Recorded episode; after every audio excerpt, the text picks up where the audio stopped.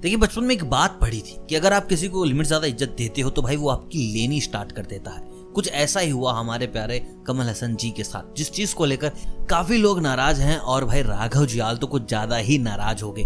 और ये कुछ इसलिए भी है कि राघव जियाल अभी एक्टिंग पर बहुत ज़्यादा फोकस कर रहे हैं। जब इंसान एक्टिंग में बहुत ज़्यादा लीन होता है तो भाई वो कमल हसन की इज़्ज़त ऑटोमेटिक करने लगता है। क्योंकि यार Kamal Haasan is the one जिसने एक्टिंग को बहुत ईजी कर दिया लोगों के लिए। इतने ज़्यादा वर्सेटाइल कैरेक्टर और बता दिया कि भाई कुछ भी कर सकते हो आप। तो मैं आपको पूरा माजरा समझाता हूँ कि आखिर ये सब कुछ हुआ कैसे, क्यों और किस लिए। देखिए, कमल हसन जी की एक नई मूवी आ रही है, जिसका ट्रेलर शायद आपने देख लिया होगा। अगर मज़ेदार लगा हो तो कमेंट में ज़रूर बताइएगा कि आपको विक्रम का ट्रेलर कैसा लगा। अब अपनी मूवी को प्रमोट करने के लिए आए हुए मुंबई कपिल शर्मा शो के ऊपर। सबसे पहले कमल हसन काफ़ी सालों से अपनी मूवीज़ को प्रमोट नहीं कर रहे थे बट ये मूवी यार प्रमोट करना काफ़ी ज़्यादा ज़रूरी है। बहुत मेहनत लगी है, और भाई मूवी मेरे को बड़ी खतरनाक लग रही है। मूवी में यार एक से बढ़कर एक बहुत सारे सितारे हैं। और अब देखिए कमल हसन अपनी वैनिटी से बाहर आते हैं, क्योंकि एक फोटोशूट किया जाना था जो कि कपिल शर्मा के साथ था, और वैनिटी से बाहर आ गए, अकेले खड़े, अपना अकेले का फोटोशूट करवा लिया, उसके करीब करीब दस मिनट बाद आते हैं कपिल शर्मा। वो आराम से खड़े हैं धूप में and then Kapil Sharma comes उनका फोटोशूट होता है एंड देन ही गोस मतलब कि यार तुम इतने बड़े इंसान को वेट करा दे रहे हो।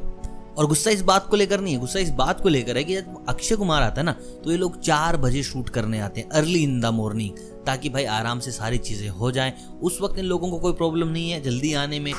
उस वक्त इन लोगों को कोई भी प्रॉब्लम नहीं है लेट तक शूट करने में। वेन देर अ कमल हसन तो भाई सारा इतना ड्रामा खेला गया। देखिए मैं आपको बता दूँ, Akshay Kumar is also good actor लेकिन अक्षय कुमार भी कहीं ना कहीं कमल हसन जी के फ़ैन होंगे ही।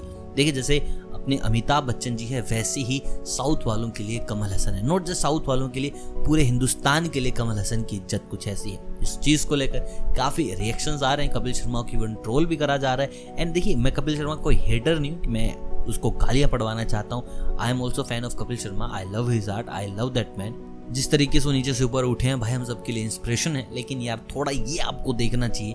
कि सामने वाला बंदा है कौन? किस तरीके से उसको टैकल करना चाहिए और किस तरीके से आप कर रहे हैं? आई एम तो वेरी अपसेट बाकी आप लोगों को क्या लग रहा है इस बारे में, हमें भी ज़रूर बताइएगा। वीडियो अगर पसंद है तो वीडियो को लाइक ज़रूर कीजिएगा। चैनल कीजिएगा सब्सक्राइब अगर चैनल पर नहीं है तो। बाकी मैं आपसे मिलता हूँ बहुत जल्द नए अपडेट्स के साथ। तब तक आप सभी को अलविदा।